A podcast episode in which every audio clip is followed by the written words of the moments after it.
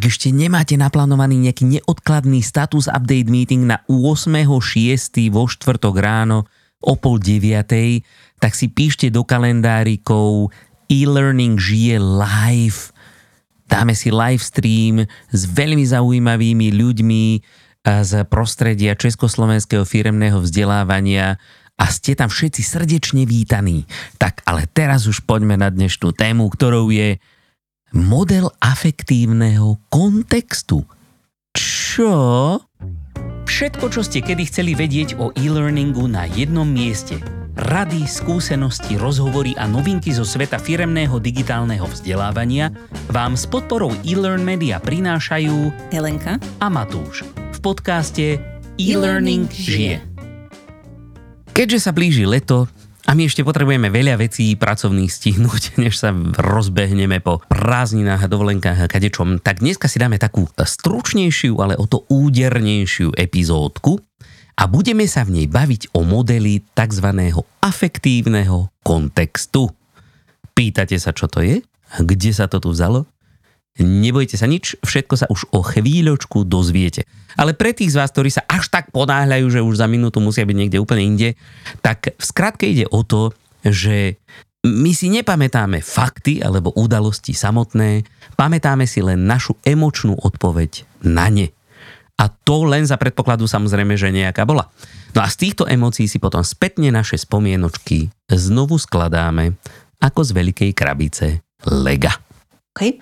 Um, tak e, keď si povedal teda, že sa budeme baviť o teórii afektívneho kontextu, tak e, kto túto teóriu objavil, alebo kto ju vymyslel?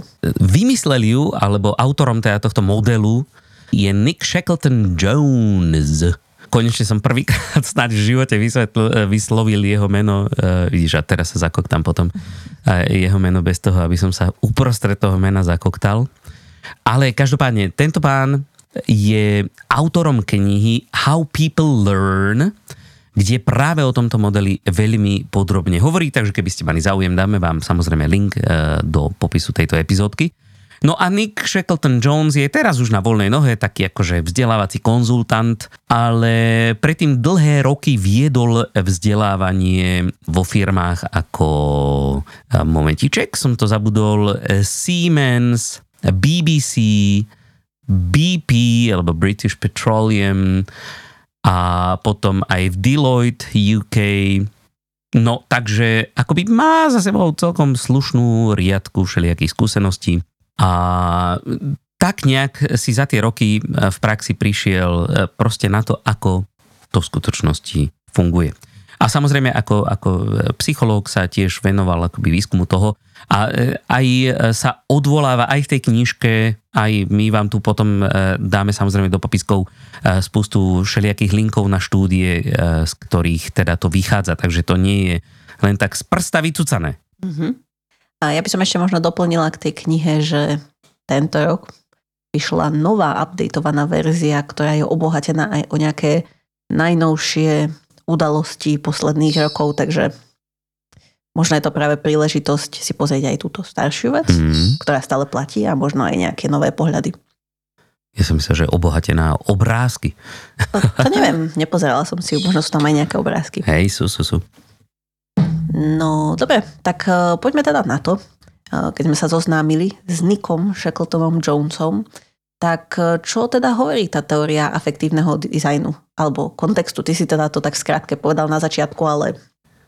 Ono, no, sa, to, hej, ono sa to, to volá model afektívneho Aha, kontextu. No, tak. Ale v zásade ide o to, že pamäť, naša pamäť je rekonštruktívny proces, hej, aby sme používali také trošku komplikovanejšie slovička, lebo veď sme dospeli ľudia. No, takže e, v zásade e, to znamená, že my akoby nemáme všetky odpovede naučené na spamäť dopredu pripravené, ale v prípade potreby ich lovíme práve z našej pamäte a skladáme ich z rôznych spomienok. Ale to, z čoho vlastne rekonštruujeme tie naše spomienky, nie sú tie fakty a udalosti samotné. My si totiž nepamätáme práve tie fakty a udalosti ako také, ale práve to, ako sme na ne reagovali, akú emóciu v nás vzbudili. Hej? A to vlastne znamená, že ak k niečomu vlastne nemáme žiadny vzťah, hej, ak sme k tomu úplne indiferentní, tak si to hold proste nezapamätáme. Hej? Ak je niečo nuda, tak proste pff, čo sa s tým otravovať. No, ale naopak, ak k tomu máme vrelý vzťah, zapamätáme si takmer všetko. A to nie len pozitívny vrelý vzťah, niekedy bohužiaľ aj ten negatívny. No a e, v zásade akoby táto teória napríklad vysvetľuje e, e, také veci ako, že prečo dvaja ľudia, ktorí sedia na tom istom školení, alebo si preštudujú ten istý e-learning, tak každý z nich si zapamätá z toho niečo iné. Hej? Každý to, k čomu má nejaký vzťah. Alebo aj, e, akože my sami môžeme mať rôzne vnemy v rôznych situáciách. Ak sme napríklad unavení a máme super nudný deň, tak je nám vlastne všetko úplne jedno a ideme v podstate na autopilota a len tak na hoci čo nezareagujeme. Ale ak ideme vyspinkaný ráno čerstvý do práce a vidíme nejakú bitku na ulici, tak e, hneď máme o čom rozprávať a to či už v práci alebo doma. Proste a ešte dlho si to budeme pamätať. Hej? Takže mali sme na to silnú emočnú odpoveď. A preto napríklad funguje aj storytelling, ktorý je vlastne Nikova obľúbená metóda, ako ľudí učiť, to si povieme potom neskôr pretože vlastne nás akoby vťahuje do deja, pomáha nám prežívať celú tú danú vec, takže si k nej chtiac, nechtiac nejaký vzťah vytvárame. A preto napríklad akoby tento model vysvetľuje aj to, že prečo u niektorých učiteľov si študenti pamätajú v zásade len to, že ja neviem, ako blbo sú oblečení, alebo možno nejaké joky, ktorí hodili do éteru, alebo no proste rôzne pikošky, ale už e, ďaleko menej, ak vôbec ich zaujíma práve tá preberaná látka. No a alebo keď sa snažíme spomenúť si na niečo, ja neviem, zo svojho detstva, tak si pravdepodobne nespomenieme na nejaký úplne bežný deň, Hej?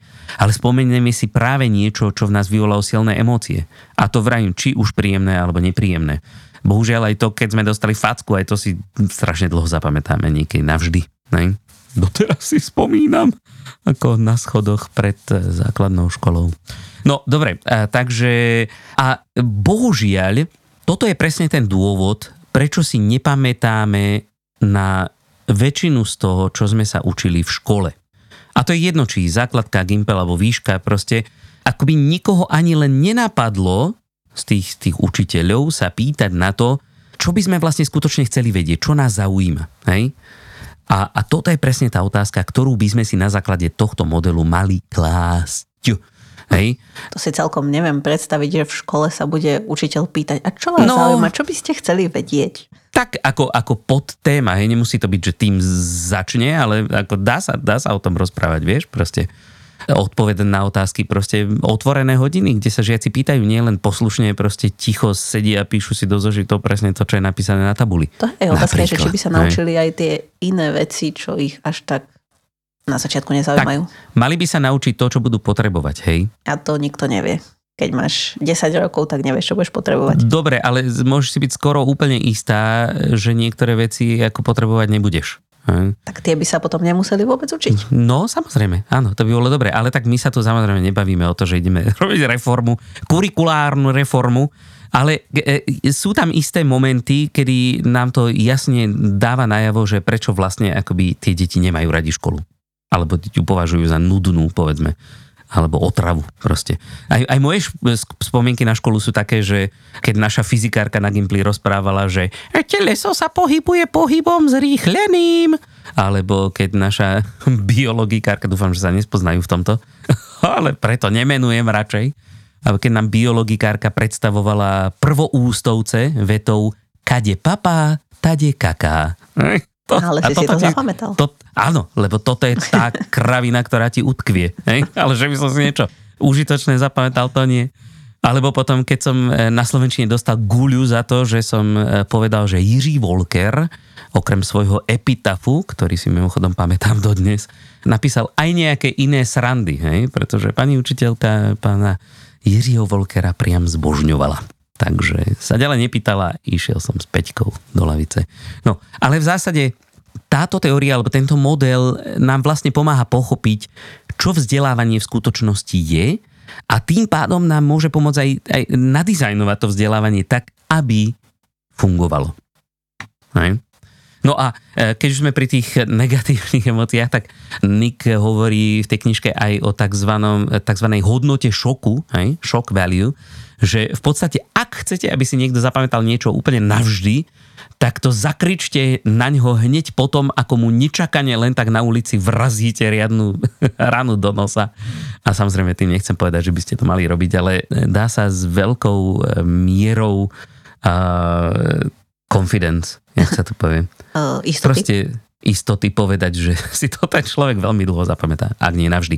Ale akože pozor, samozrejme, toto, toto je ako nesprávne pochopenie tej, toho modelu, samozrejme, hej, je to len lacný trik, ale, ktorý by mohol fungovať, ale, ale je to veľmi nesprávny pohľad na vec, pretože práve aj podľa Nika najlepšie ľudia reagujú na veci, na ktorých im záleží. Hej? A preto najlepší spôsob, ako príjmeť niekoho, aby si niečo zapamätali, je zistiť, na čo mu vlastne záleží.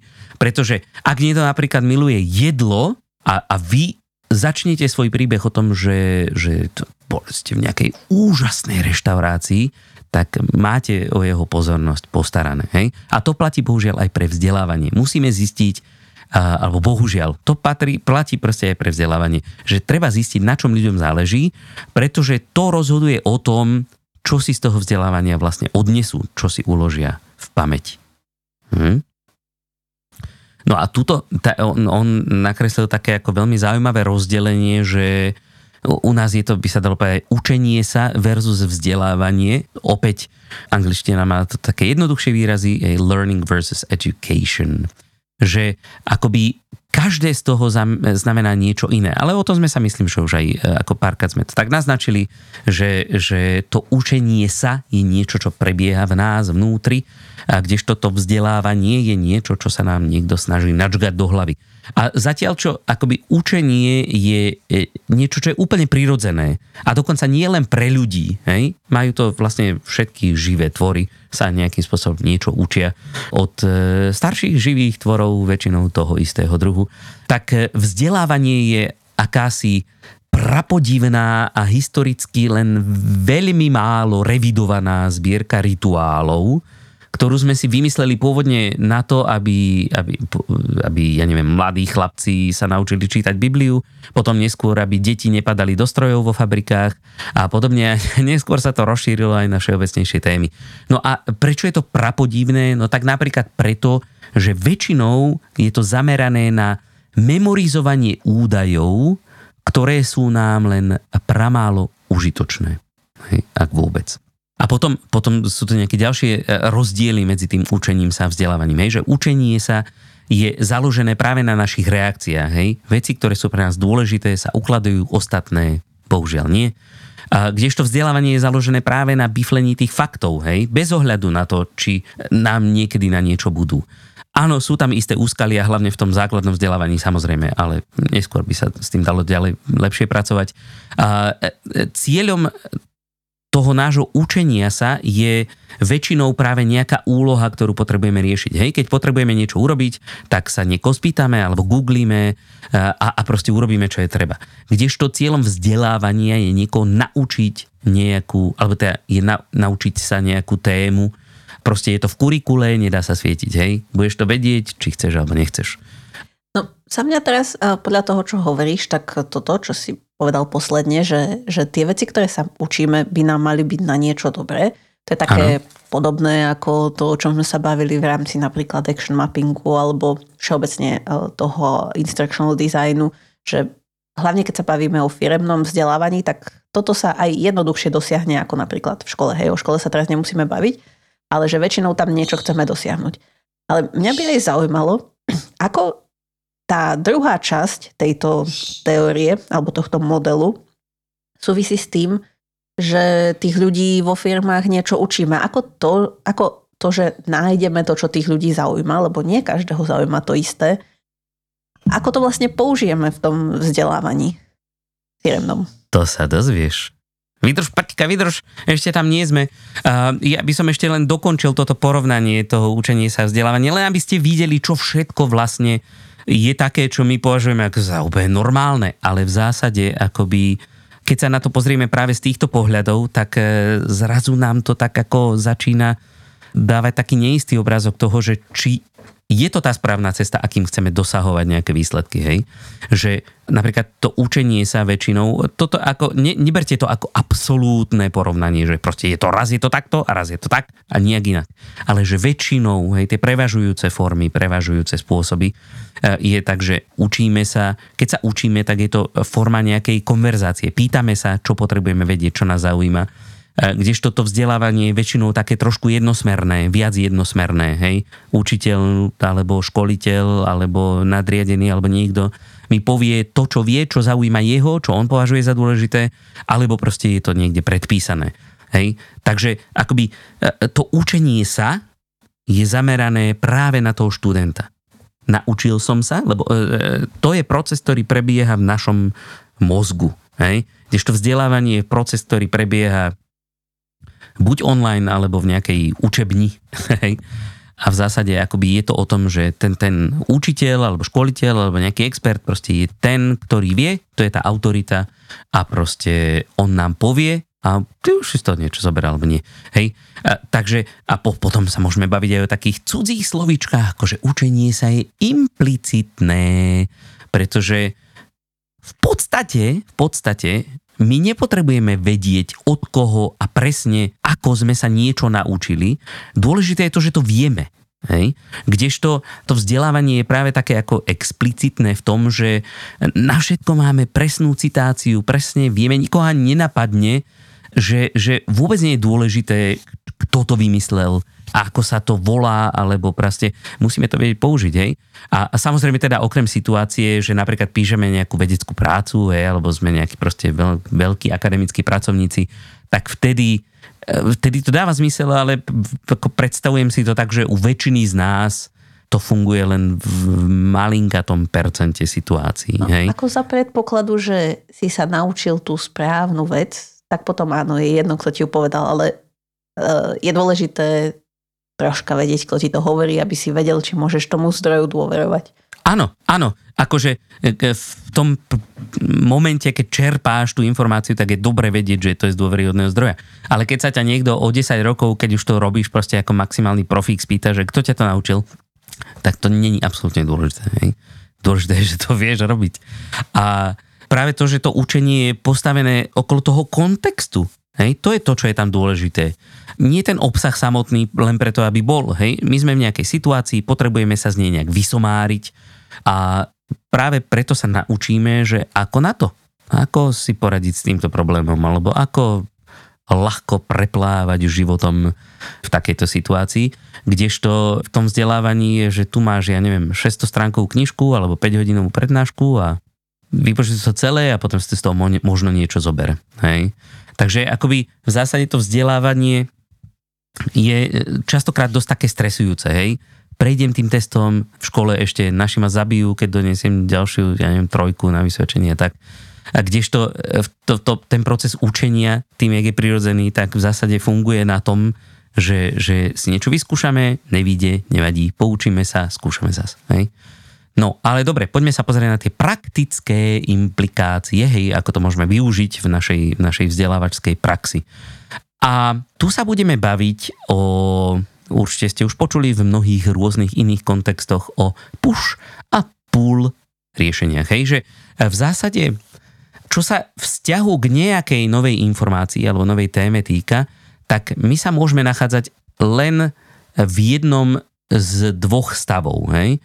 A to práve podľa úrovne toho nášho afektívneho kontextu. Hej? Teda jednoducho podľa toho, či nás to zaujíma, alebo na to pečeme človek, alebo človeka, ktorý má k tej našej téme vzťah typu, že couldn't care less, alebo teda, že akože, čo sa mi to snažíš vlastne povedať, tak my musíme trošičku pomôcť, aby sa práve začali zaujímať. A to samozrejme nie je tak, že ich zasypeme haldou informácií, hej?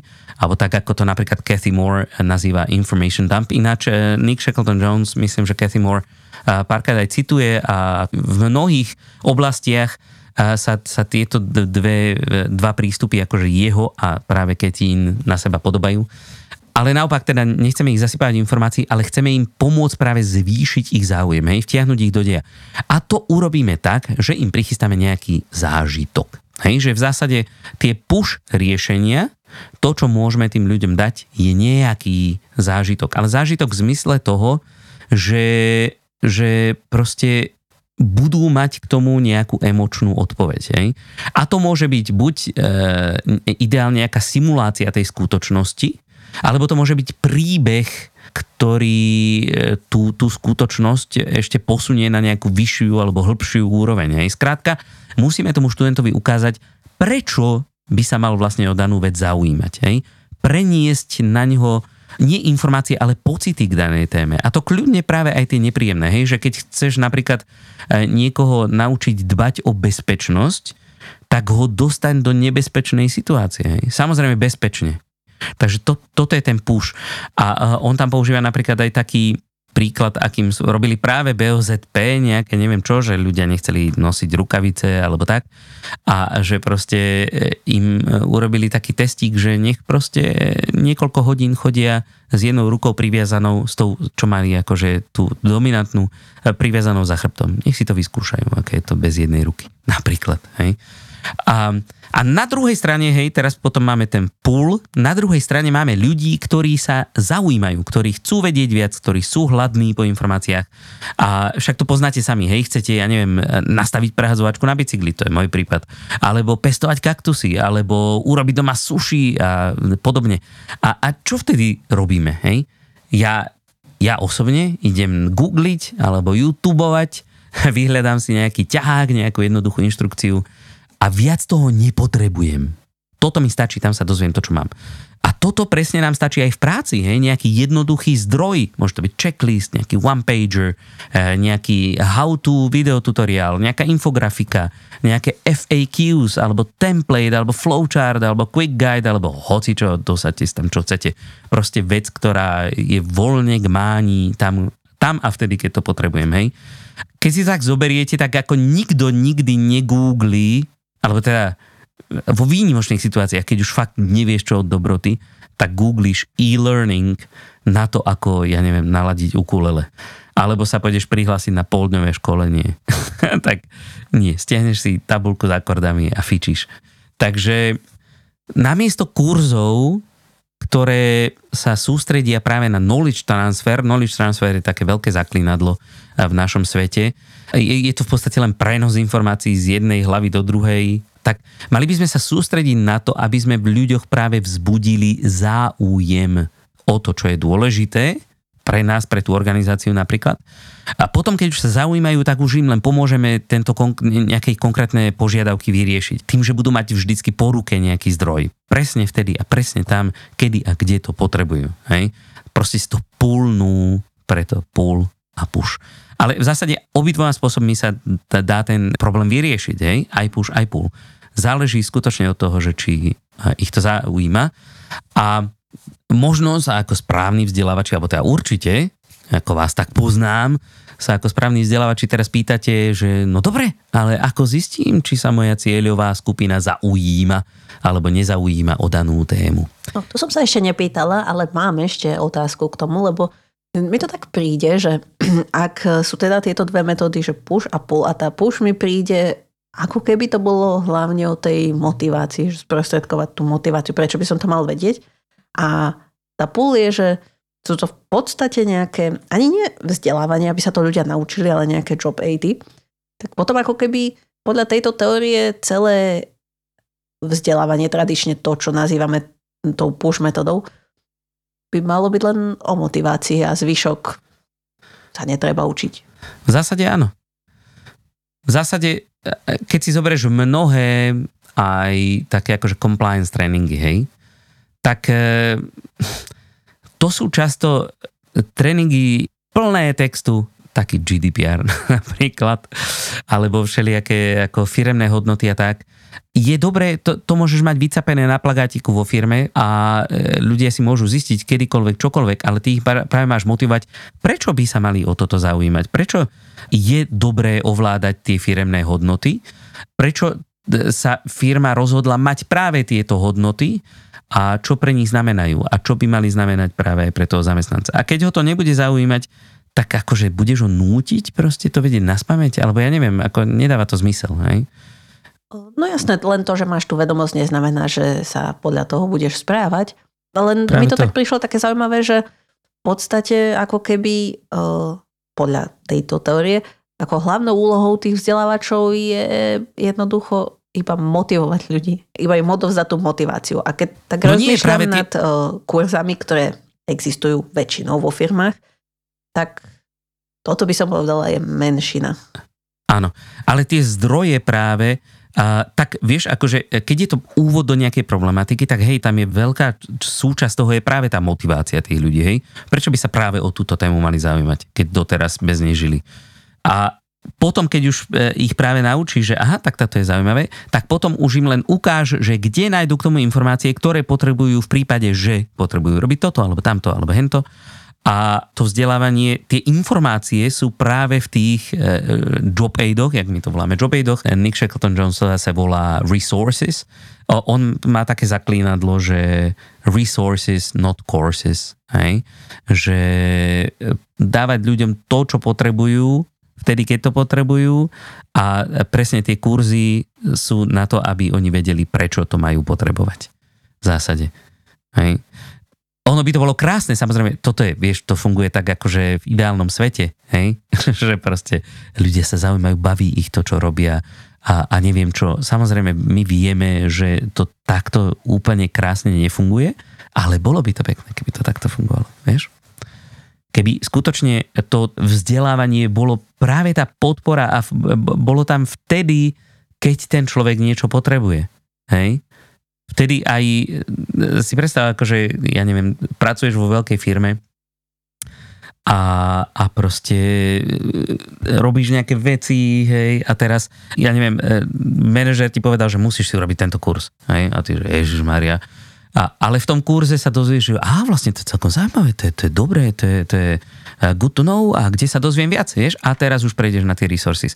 Takto by to malo byť, neby sa to takto páčilo, keby to takto fungovalo, vieš? Ako, hej, bolo by to zaujímavé, len vravím, že mm, podľa mojich doterajších skúseností to tak nefunguje a celkom by ma zaujímalo, či to tak niekto napríklad z našich poslucháčov má, že by sme možno sa vedeli dozvedieť, ako to funguje v takejto firme, ktorá k tomu pristupuje skôr takýmto spôsobom. To určite dáte vedieť. Ako keby ste chceli vedieť nejaké príklady o tom práve, ako to aj ten Nick Shackleton Jones v tých rôznych firmách zavádzal, tak on na, e, dáme vám e, do popisu tejto epizódy spustu linkov, kde sa práve dozviete, on tam e, veľmi rád a dosť dáva príkladov práve ako to, kde zavádzali. Hej, a proste funguje to keď sa, na to, keď sa to dobre urobí, tak to funguje. Neznamená to, že od zajtra musíte prestať robiť všetky kurzy, pokiaľ nemajú len motivačnú zložku alebo niečo také, nie naopak, ale že sa máte zamerať práve na to, aby tí ľudia uh, to nepreklikali, že, že nazdar, to nechcem, len ma to zdržuje, hej? ale aby v tom našli práve tú hodnotu. O to sa snažíme tak, ako tak vždycky. Veď v podstate hej? aj ten kurz môže byť ako resource, hej? lebo v tých kurzoch často áno, sú áno. tie informácie zozbierané, štrukturované nejako, aby to človek nemusel hľadať milión zdrojov. Len áno, hej, záleží od toho, ako k tomu prístupuje, či si to sám našiel, alebo ti to niekto nadiktoval. No dobre, ale že ako teraz zistíte, hej, že e, čo, čo tých ľudí zaujíma, tak e, za prvé, ak už sme došli k tomu, že ľudí treba, pretože sme postiví vzdelávači a zaujímame sa e, o to, čo funguje, nefunguje, tak prišli sme na to, že dobre, potrebujeme tréning, tak by sme mali vedieť, prečo ho vlastne potrebujeme. Hej? Že čo si tí ľudia vlastne o tom myslia. Čo? Ale ak si nie sme istí, samozrejme, lebo však to nemusí byť očividné, tak potom existuje aj taká trošku pokročilejšia, ale ako vysoko sofistikovaná metóda, ale funkčná. Hej? A hovorí sa jej, sa opýtam, nie? No, to je názov. Hej?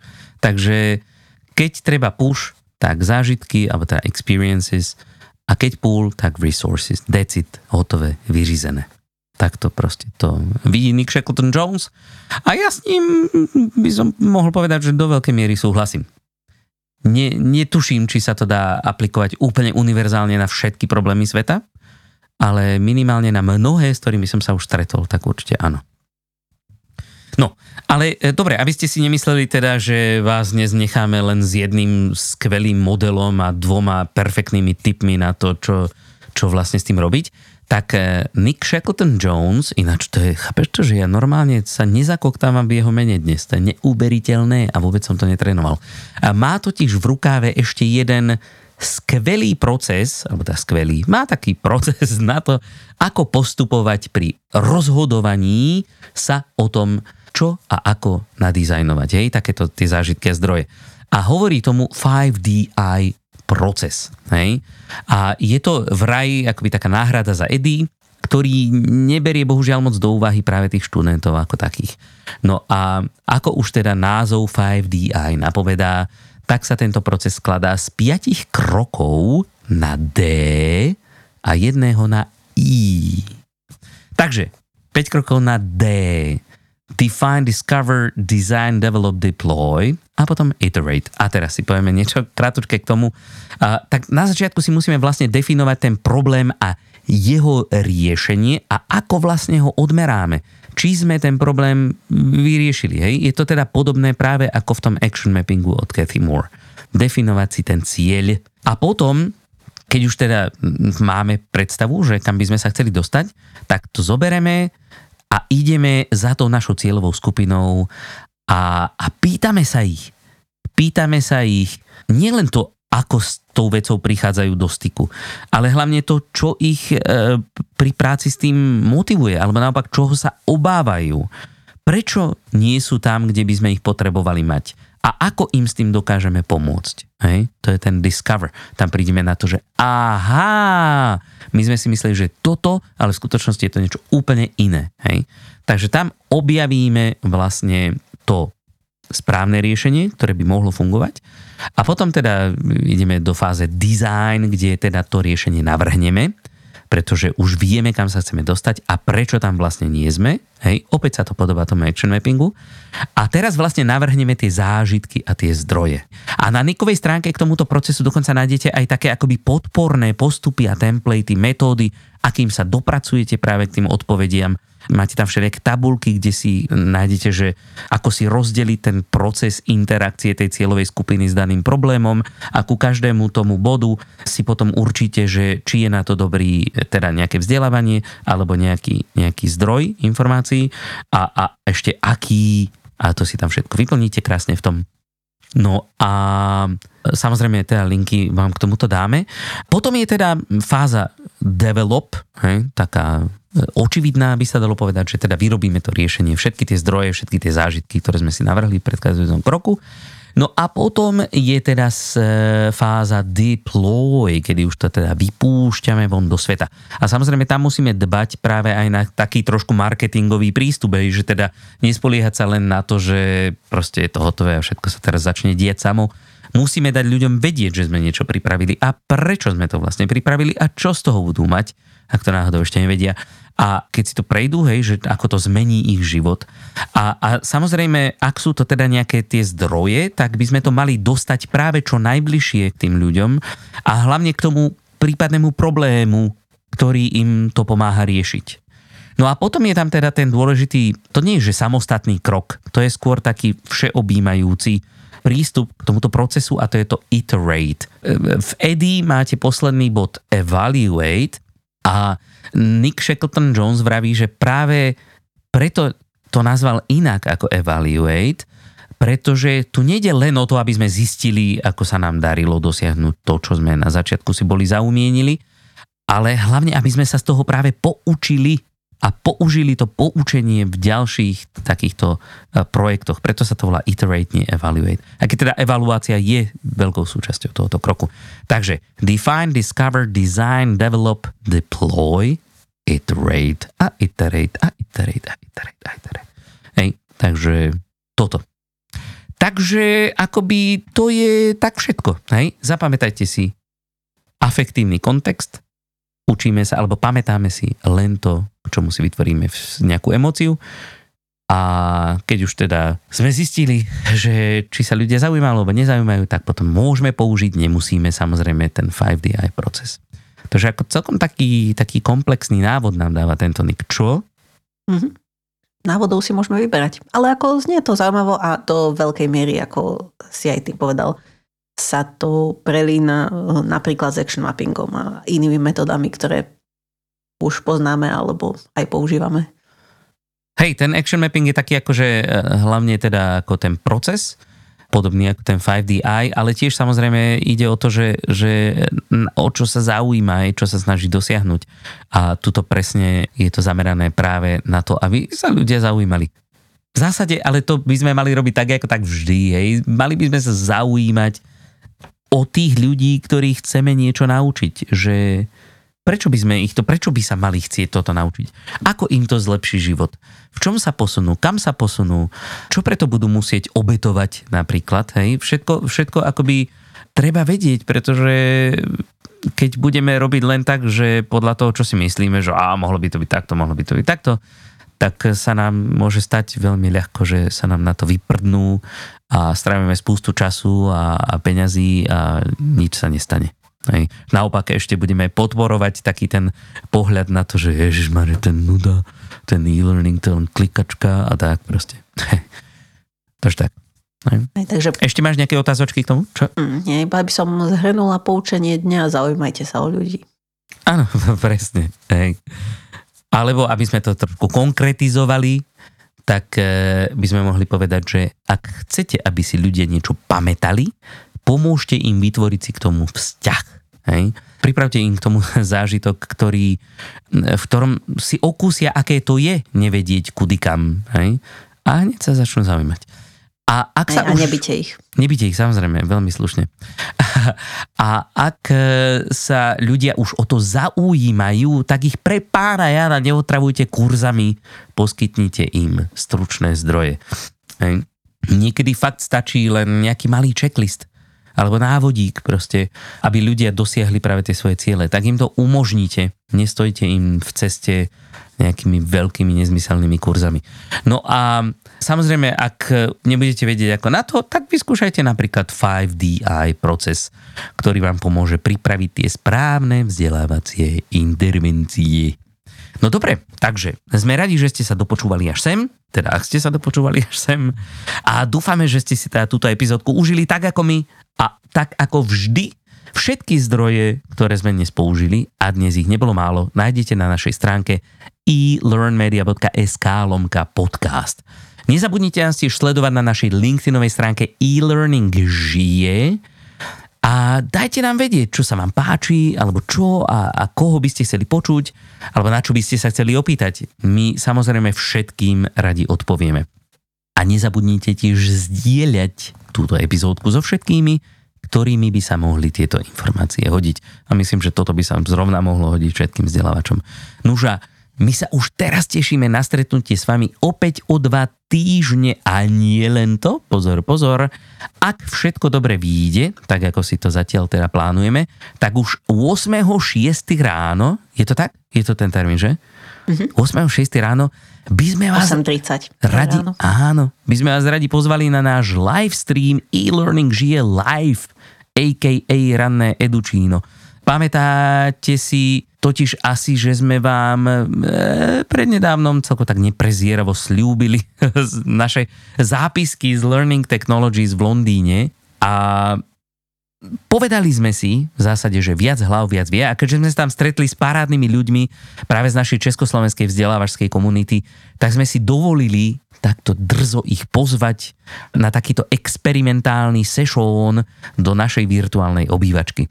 Takže a budeme radi, keď sa k nemu pripojíte aj vy. Samozrejme, urobíme k tomu nejaký event na LinkedIne a na YouTube to môžete sledovať ako live stream a potom v audiopodobe aj na našom podcastovom kanáli a môžete s nami pokecať naživo, to bude úplne super, môžete sa pýtať otázočky, budú tam takí ľudia, že sa vám z toho hľava, hlava, hľava, hlava zatočí. No a bude to úplne super, hej, takže už teraz sa veľmi tešíme, že aj vás tam uvidíme. A to je všetko a do tej doby sa majte krásne. Pa! Majte sa.